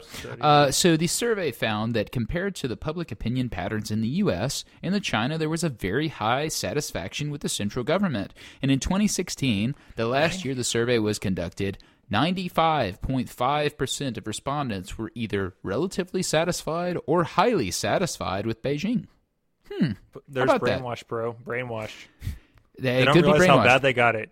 So, in contrast to these findings, Gallup reported in January of this year that their latest polling on U.S. citizen satisfaction with the American federal government revealed only. Can you guess the number? I'm looking at seventy percent. It is 38% of respondents were been looking at satisfied with the federal government. And I think part of that, uh, I mean, uh, and I think that that is a significant portion of the way in which Americans react towards power structures. We're kind of indoctrinated into this idea of being the underdog. So naturally, anytime a government agency is going to do something that is any shade off of what we desire them to do, we will be dissatisfied with it because that's part of our mantra. It's it's it's it's part of this like this well- revolutionary propaganda that I has would- been uh, pumped into our brain.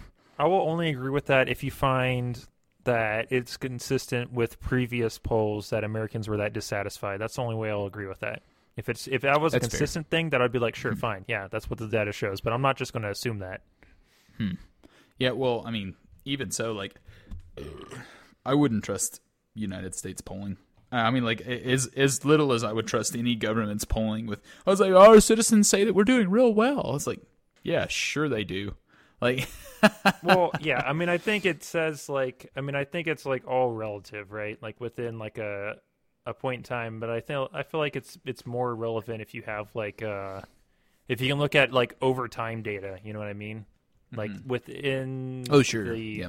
biases of X, Y, and Z, you Mhm. can start to like see But even the- but yeah, that just establishes the i mean you, you could establish the national ethos.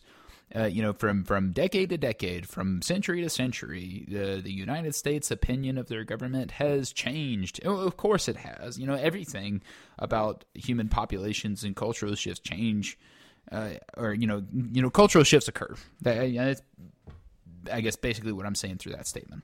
Uh, so I think that that might be a little bit more legitimate, but even then, there are far too many biases and, and, and, and variables to consider when trying to measure the validity of a statistic like government satisfaction, which I feel like no one is necessarily going to be satisfied with any particular government unless they're doing exactly what they would like them to do in a way that they believe is accurately benefiting themselves or their familial structures or so on and so forth.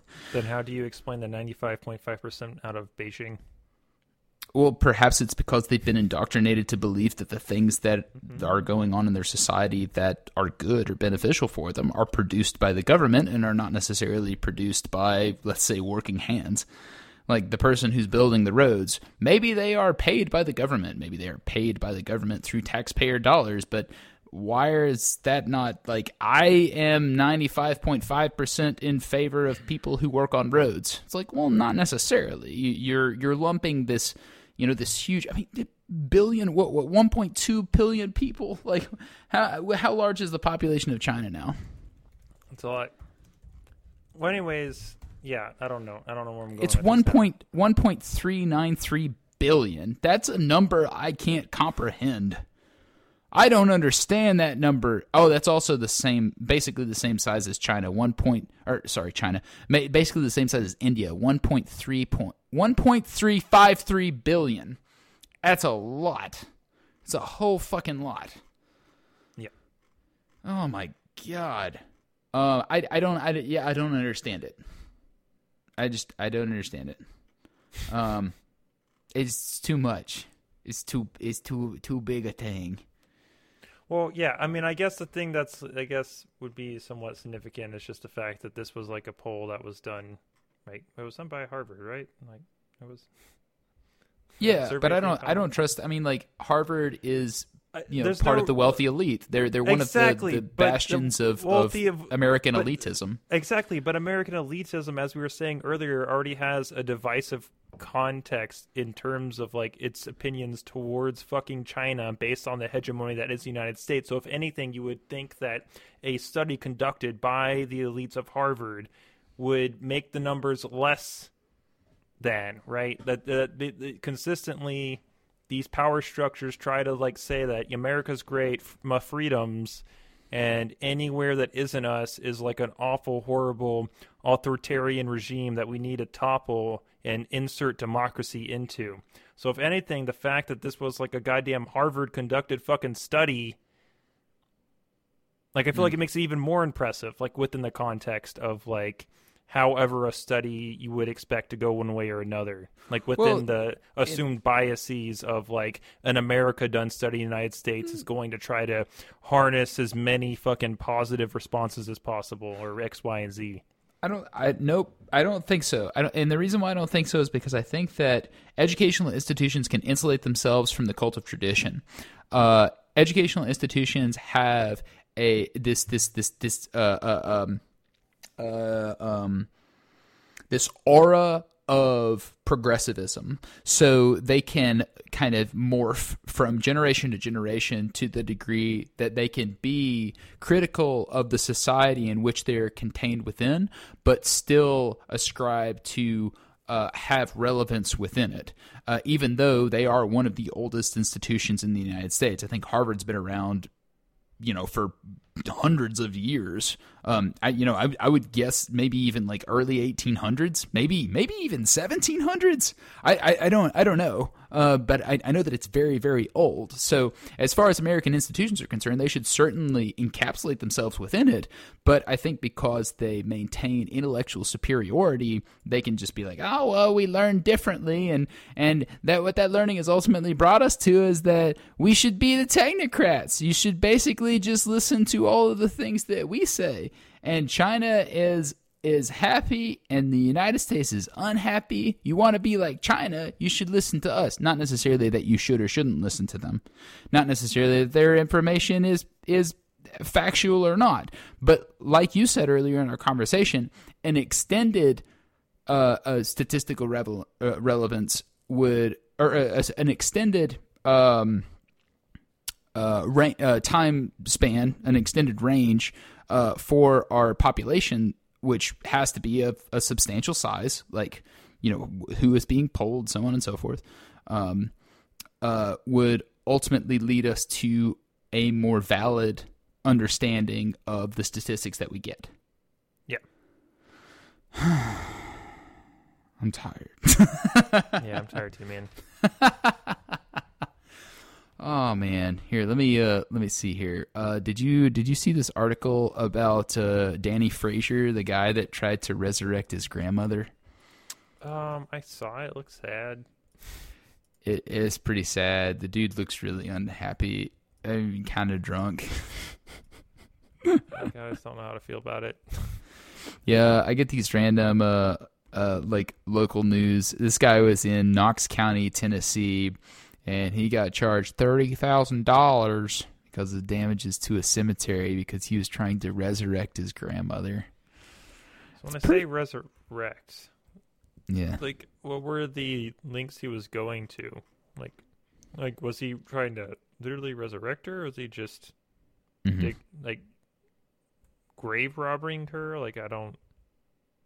Well, it doesn't explicitly say whether or not he had, like, say, painted a pentagram on the ground or, you know, lit a particular pattern of Like, did he candles, like did he bring some cats with them to sacrifice? Like, what some- links was he brought going some- to? brought some cats.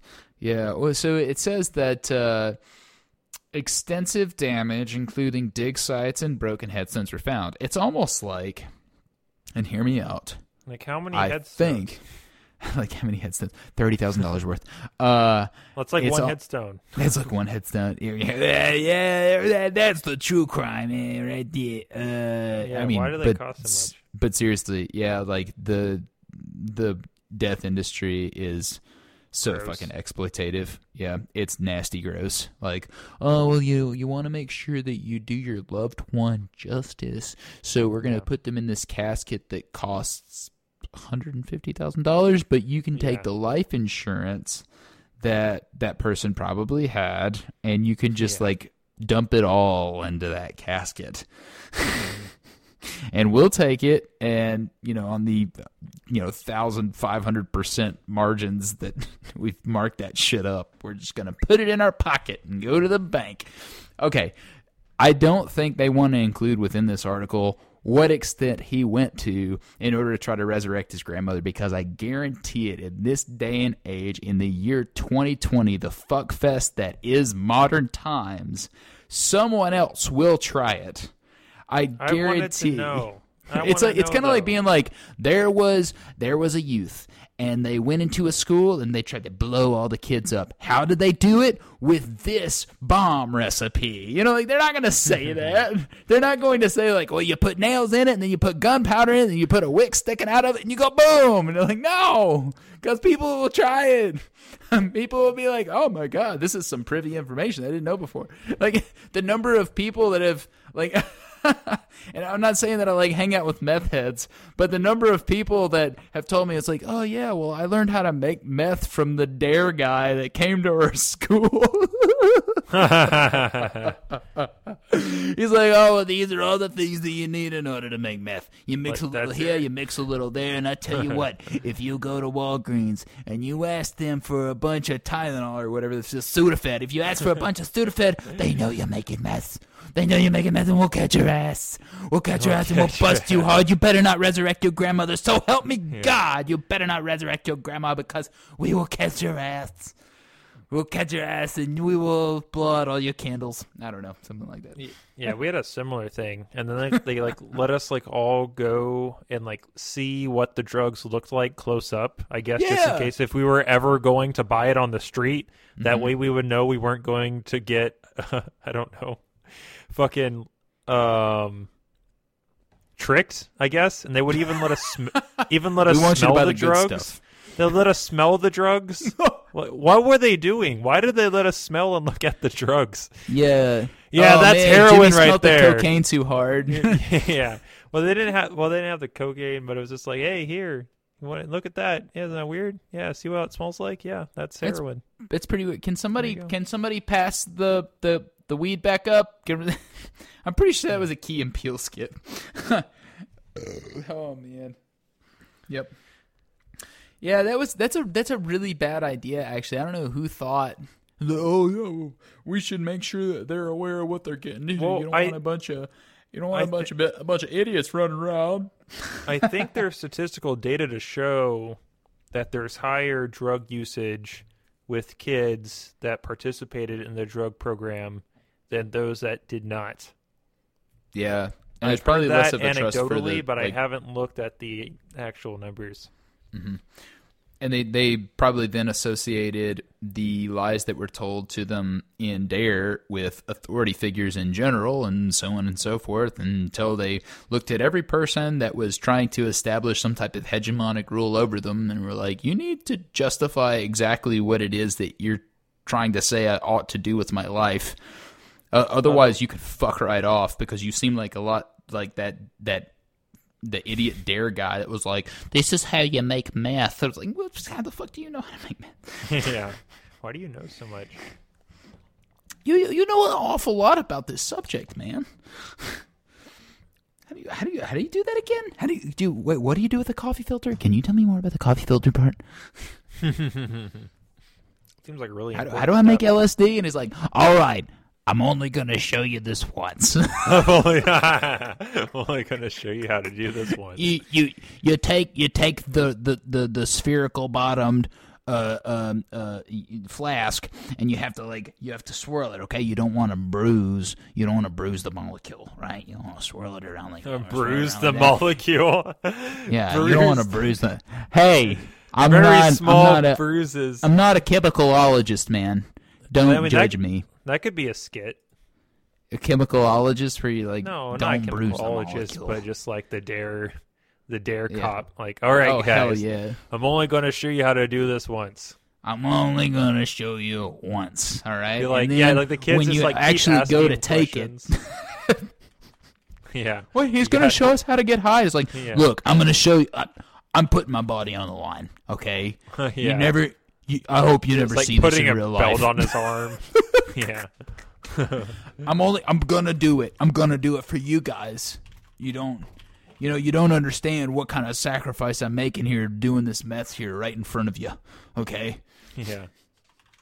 Oh, yo, Co- Cop Jerry, do you think that that's a good idea for you? Hey, hey, hey, hey, hey, hey, it's okay. It's okay. okay. It's for the kids. It's it's okay. It's like kids, you want to see you want to see Officer Jerry get stoned. Yeah. All right, here we go, babies. Uh, you know, no. yeah. Show some of this experience I have with meth. I don't know what sound a meth pipe makes. I guess it's just like kind of like that. I guess that's that's Yeah. the sound it makes. The universal pipe noise. Yeah, just like that. it's like everything sounds like a bong. It's just like. oh man. Oh yeah. Well, needless to say, Frazier was arrested and charged with vandalism and criminal trespassing. How about that? So, um, in other criminal justice news, uh, Oklahoma County jailers face cruelty charge for playing Baby Shark on loop Oh my god. uh, is inhumane. Prosecutor says. Go figure.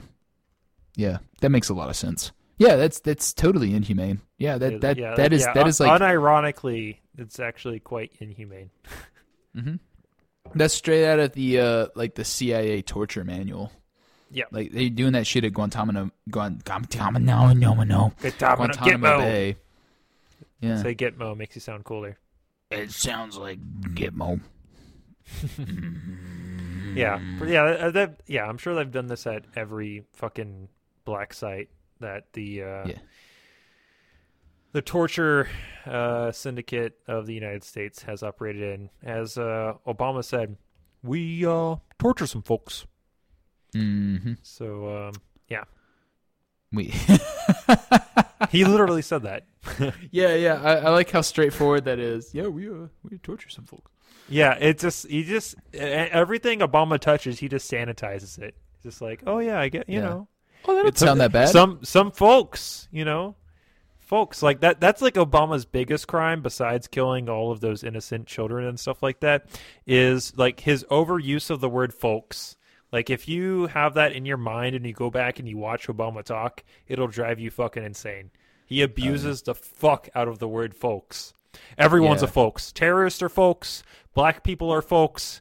White racists are folks. Police officers are folks. Everyone's a folks. Yeah, this is uh, August the first, twenty fourteen, uh, when uh, uh, I guess Politico uh, was uh, uh, journalizing this story, y'all. Uh, we tortured some folks when we engaged in some of these enhanced interrogation techniques. That's a fancy way of saying torture some folks. That's fucking torture. Yeah. Techniques that I believe and I think any fair minded person would believe were torture. We crossed the line. That needs to be understood. Oh, yeah. Hold on. And accepted. Okay. That's it. That, that's all. That's all the things you got to That's to all we gotta say? do. is gotta accept that we did it and uh, keep doing it. Oh, fuck, dog. Okay. They, well, so you see, here's a fun trick: is that every president that comes in forgives the pre- previous president for all their crimes because they know they're going to do a bunch of fucked up shit during their presidency, and they Uh-huh. don't want it to be held against them.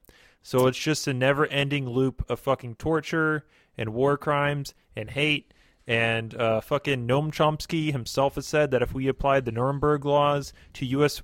presidents, every president since World War II would be hanged based on the Nuremberg fucking trial laws. So God. there you go. This is thi- okay. So this is how I know the uh, simulation is getting pretty weak because later on in the article it references Obama as saying the character of our country has to be measured in part not by what we do when things are easy, but by what we do when things are hard. I feel like that might not have been an Obama quote. Hmm. That sounds a little bit like a Kennedy quote. Am, mean, am I am I thinking may- that's a Kennedy quote? It it sounds like Obama doing a shitty Kennedy impression, but I That's exactly. When we chose to go to the moon in this decade and do the other things, not because they are easy, but because they are hard. That is John F. F stands for fucking. John fucking Kennedy. and said he was that. fucking He was fucking on Yeah. the moon. on the He was moon fucking. He was He fucking was some moon moon crystals or something. That's what the kids are into these days. Fucking moon crystals. Yeah. Yeah. All right, kids. I'm only going to show you how to fuck these moon crystals once. How to fuck these moon crystals? What the fuck? How many PBRs you had, man? 17 and a half and, And some half. moon crystals. and some moon crystals. I'll sprinkle the moon crystals in on top. What song would you play in order to torture your victims the mostest? What is my least favorite song? Well, because really, so like, you can just one- play sorry. any song over and over again, and Yeah, it exactly. equates At- to torture. It's, uh, because uh, it's not just playing the song over and over again; it's playing it at extreme volumes, volumes that's uncomfortable to listen to at.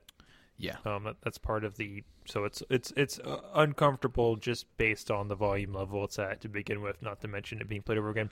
The song that I read they used in some of the torture sites, black sites, was um the uh, Barney "I Love You" song, and I Mhm. think that's probably the worst song you possibly could play off the top of my head. It's Just because there's like there's there's just nothing redeeming about it.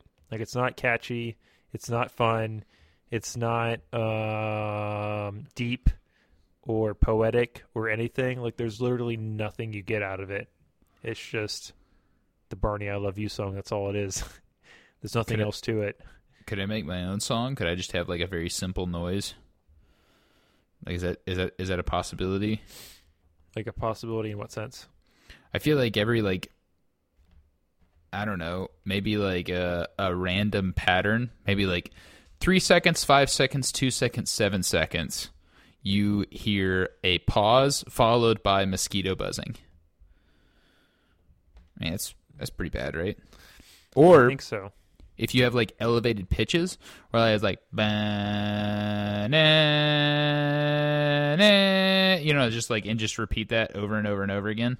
Mhm. That's that's that's pretty bad. Especially if it gets like really. I, I think at a certain point you like reach this like uh this never ending staircase of noise where it feels like it just goes on and on forever. Like na na na na na na na na na na na na na na na na na. I don't know. I feel like there's something that's like extra annoying about it having lyrics, because I Okay. feel like um, I feel like the language processor of our brain, like when we hear words, it kind of hijacks it. So I feel like if it was non-lyrical, like of a progressing staircase of noises, while it would be abusive and annoying, you could like maybe uh, think about other things. But if you're being constantly barraged with the same words over and over again, I feel like your brain would just be turned to pudding by whatever lyrics are being shouted at you over and over and over and over again to where you can't escape the thought pattern of the lyrics of the shitty song. If that makes Mhm. sense. Oh yeah, yeah, I I get it. It sounds pretty terrible. Yeah, no, it's fucked up, and that's why it's considered torture, and that's why I'm grateful that these uh, jailers in Oklahoma City were caught and um, punished. I don't know what the uh, I don't know what the the the the how severe the punishments are for these uh, misdemeanors. I don't know. I mean, I Yeah, the misdemeanor counts of cruelty to a prisoner and conspiracy. So yeah, it's nothing. yeah, it's pretty fucked up. Misdemeanor. Uh, you would call it jaywalking. Uh, we are going to post this in an article and hope that you face some sort of repercussion because we're going to put your names in here. So Yeah, Gregory Cornell Butler Jr., 21 years old, of Edmond. Christian Charles Miles, 21, of Oklahoma City. And Christopher Raymond Hendershot, 50, of Wellston. That's all we got. That's ringleader. that's really it. That's all Yeah. it. hmm That's that's all we can do. Although 21, 21, 50, who do you think was the ringleader? the 51 year old. I would think. Just- I'm just I'm just guessing. It's probably like- Chris. yeah. Hey kids, you want to know how to torture some folks? Let me show you. Yeah. Follow me, baby shark. Do, do, do, do. yeah. Dear God, you just like you hear one J- the one prisoner that just immediately is just like Breaks. Make it stop. you know it's bad when like there's a guy that's breaking out of the gate. He's just like, I'll give in. I'll do anything. yeah. Yeah. Yeah, I'm gonna get you. I'm gonna get you guys back. You're gonna get misdemeanor counts of cruelty to a prisoner and conspiracy. Yeah, that, that's basically Yeah, it. if, if anything, you could put that on your fucking resume if you want to be a jailer somewhere else. It's like, oh wow, you know how to Yeah. conspiracize and, and torture. Uh, you, oh, welcome to the force. yeah. I don't mean to uh, drop any names, but uh, I worked with Gregory Butler and uh, Christian Miles. Yeah, Oklahoma City. Yeah, 2020. That's right. Yeah, that was that's us. right. Yeah, Yeah, yeah. I did. I, I did. I, I was in on it. I didn't get in trouble. Yeah, I'm Christopher Baby Shark Hendershot. That's right. God that's, that's fucking me. That's I'm that guy. That's me. I'm Christopher Raymond Hendershot. Baby Shark motherfucker. That guy. I'm that asshole. That's me. Yep. Yep. Yep. Yep. Yep. Oh, what an asshat. Yep, pretty bad. Mm. The story that I think is uh, important, even though it's written, the author of the story is Tyler Durden, so that makes me have less confidence in it. Oh, it is written by Tyler Durden. Millions risk losing power over unpaid utilities as most states' pandemic grace period expires. Yeah, so apparently Lovely. the grace period also applied not only to people's um, uh, housing cost and mortgages and the like, but as well to uh, um, utility bills. And uh, apparently that's coming to an end. So um, seems, uh, yeah, that's bad. Uh, here we go. Study found that 179 million Americans are potentially at risk of shutoffs, though the big and unlikely assumption that the vast amount of households would fail to pay their bills altogether. But still, even a small percentage of this number means that many hundreds of thousands of households or even millions face being in the dark. Mm-hmm. Yep. Mhm. Underscored that the nation's electric and gas debts alone are likely to exceed $24.3 billion by year's end, which, of course, that's all relative. Like, big fucking whoop. Oh, 23, $24.3 billion. That means a lot to me. I understand that amount of money. Yeah, that's that's a that's a number. That's a big that's a big number. With lots of zeros on the end of it. 179 million Americans. Wow, that's a lot of people that risk shutoffs. Hmm.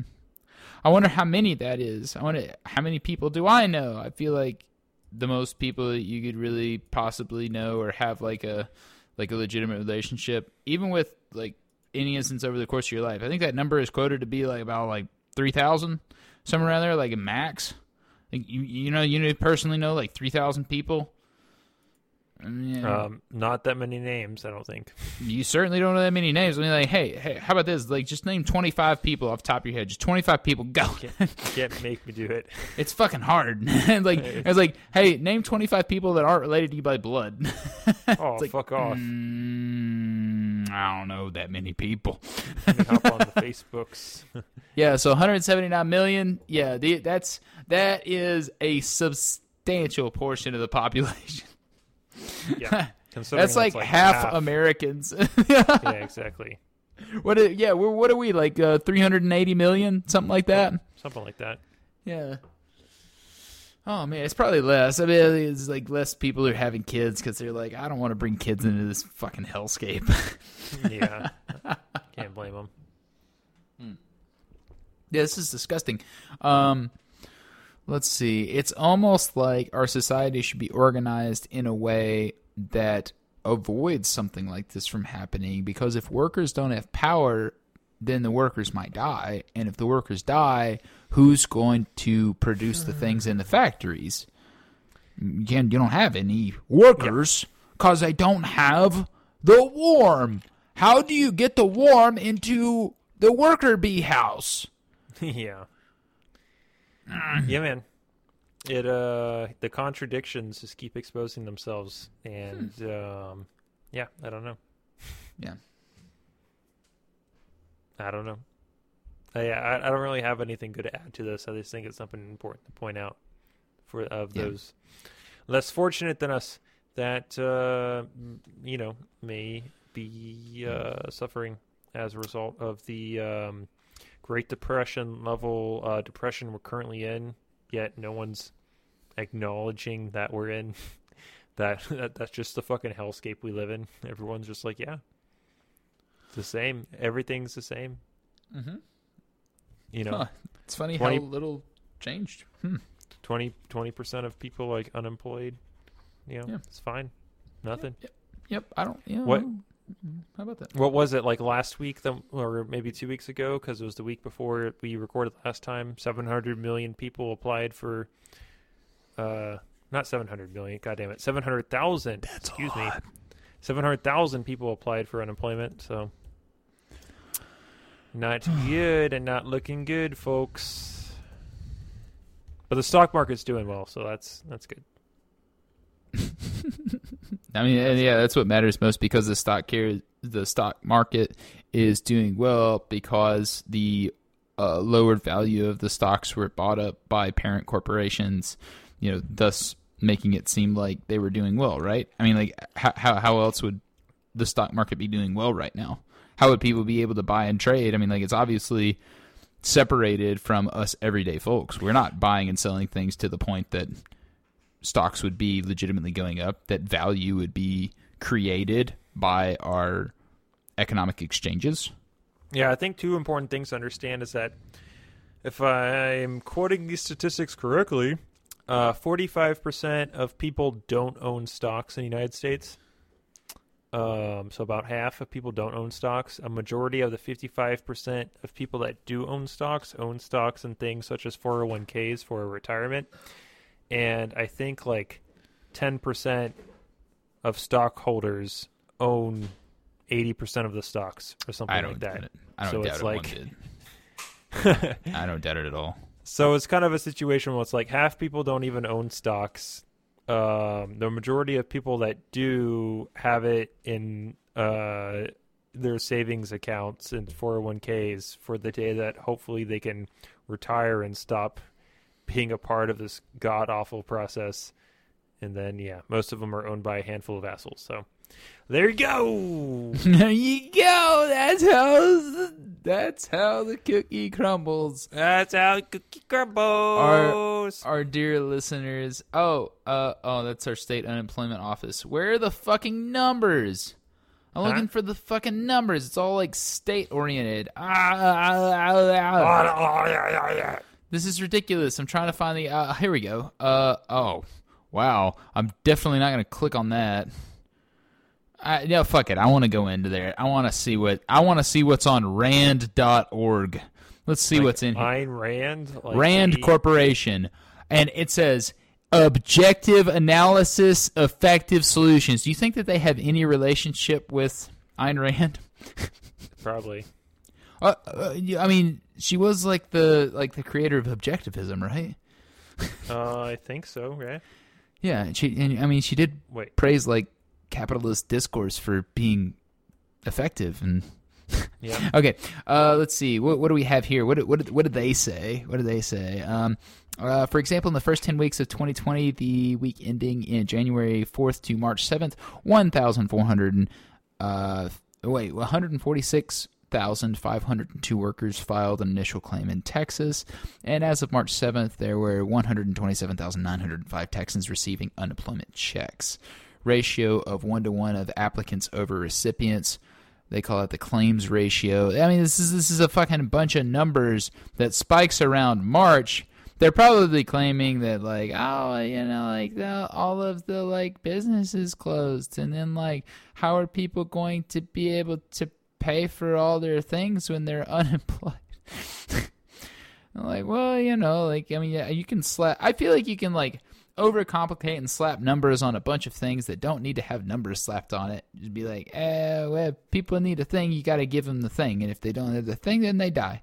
And Yep. if all of the people die, you don't have enough numbers to fill your company. Yep. Make sure your workers are taken care of well, and you won't go to hell. I don't know. Wait, are you starting like a punk band or is this like some weird hymnal?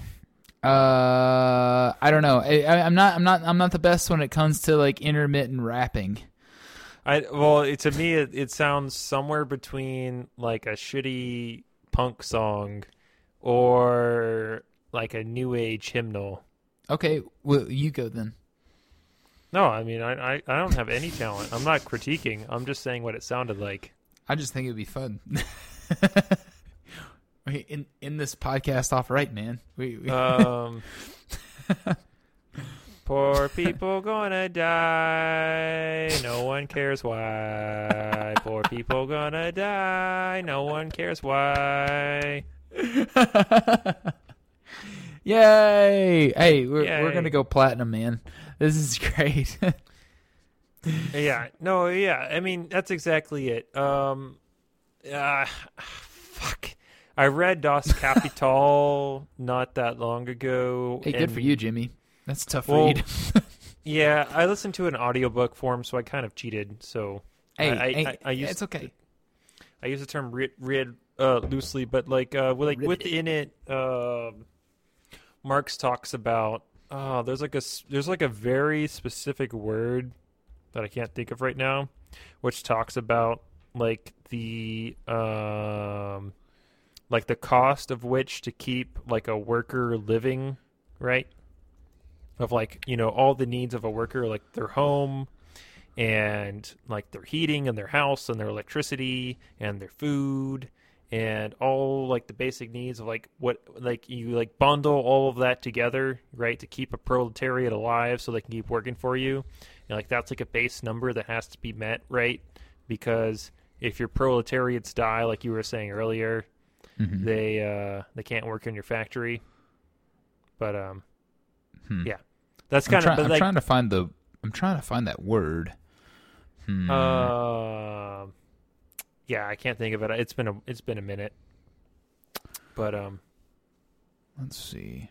Um. yeah, I can't got nothing. that. I'm not even I'm not even gonna act like I know, but but tough. like Yeah, that, that that's effectively how But- uh, human resources as uh, a a a model for potential employment by large corporations corporations came to be. Like, why in the world would you have a fucking a, a, um, an intermediary between the the average laborer and the owner of the business? Like, what the fuck would be the point of that person? Well, of course, it's, you know, someone there to understand the needs of both the laborer as well as the capitalist of said business. Because if you didn't have that, the lowly worker would not be able to understand the big brainedness of hmm. the capitalist. And the capitalist, of course, would not know how to squeeze every bit of value out of their worker if not for human resources. yeah, exactly. Yeah, I mean anything anything that's you know anyone that's a paid employee underneath a um capitalist in any business endeavor exists solely because you produce more value than you take. Like you'll never be paid the value you produce because if you were paid more than the value produced, you would not be beneficial to the capitalist of the company. So you Yeah. will always be paid less than you're worth. Always. Um, always. I feel like that should be yeah. enough to accept any uh, uh, uh, uh, upset any average person. Yeah, it, it just yeah. You I mean, are and, and- never and it's paid obvious. what you're worth. It's obvious, right? I mean, It, it really is. If you costed more money than you were producing, why would they fucking keep you? hmm Um, Yeah. With the- where do you think CEO bonuses go to? Okay, Yeah. Like where do you think where those they come, come from? Yeah, where do they come from? Like, Where- where is that value derived? Yeah. From you, motherfucker. Exactly.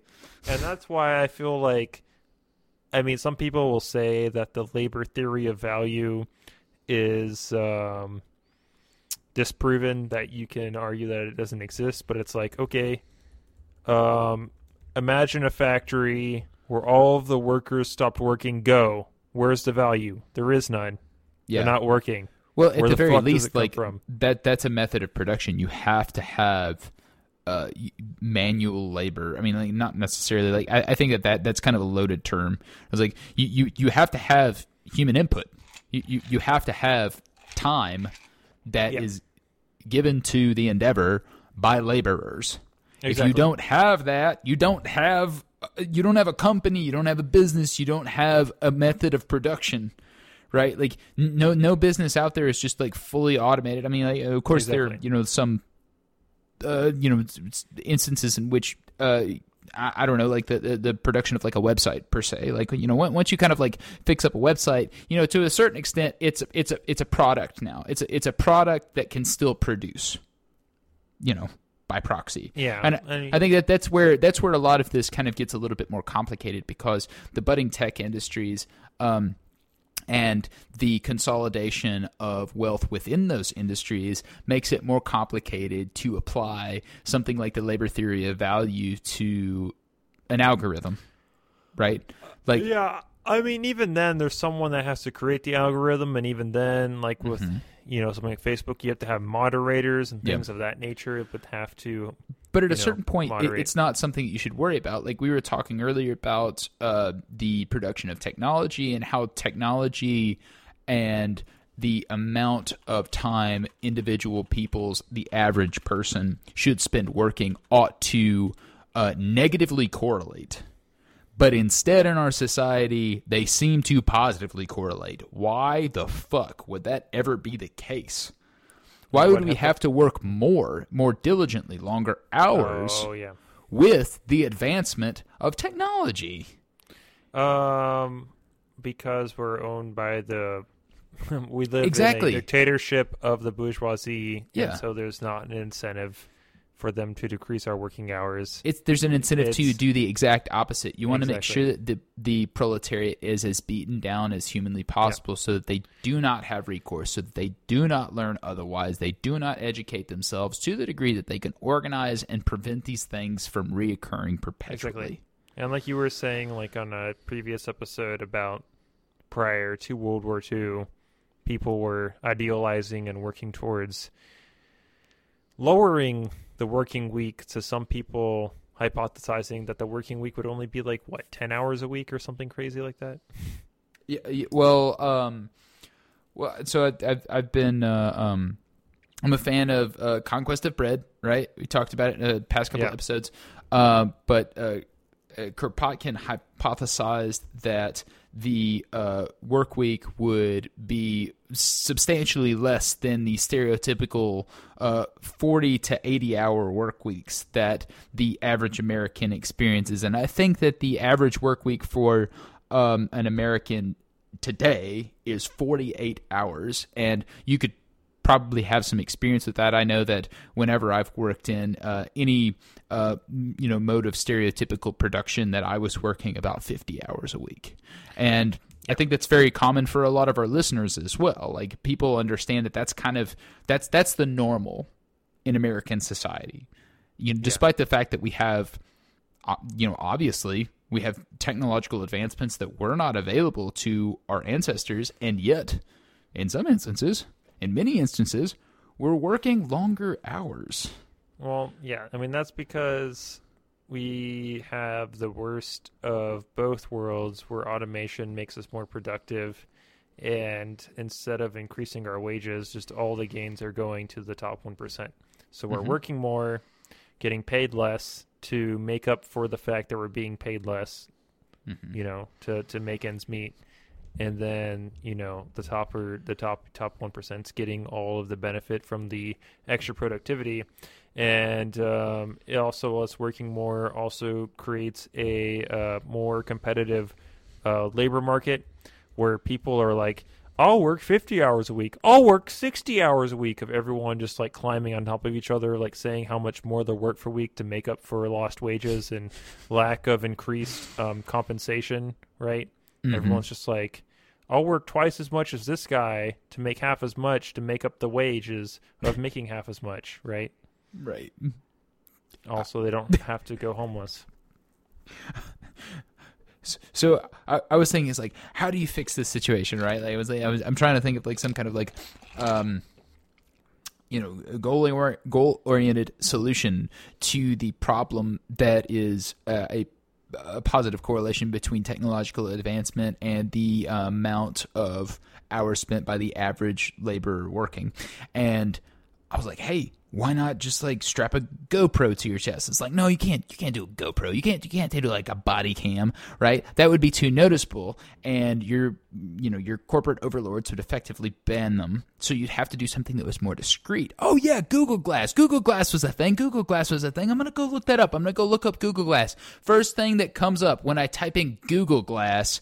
Mm-hmm. Glass Enterprise Edition is a hands free device for hands on workers that removes distractions and helps you focus on what's most important. And then I'm like, oh, Oh, that's why it wouldn't work.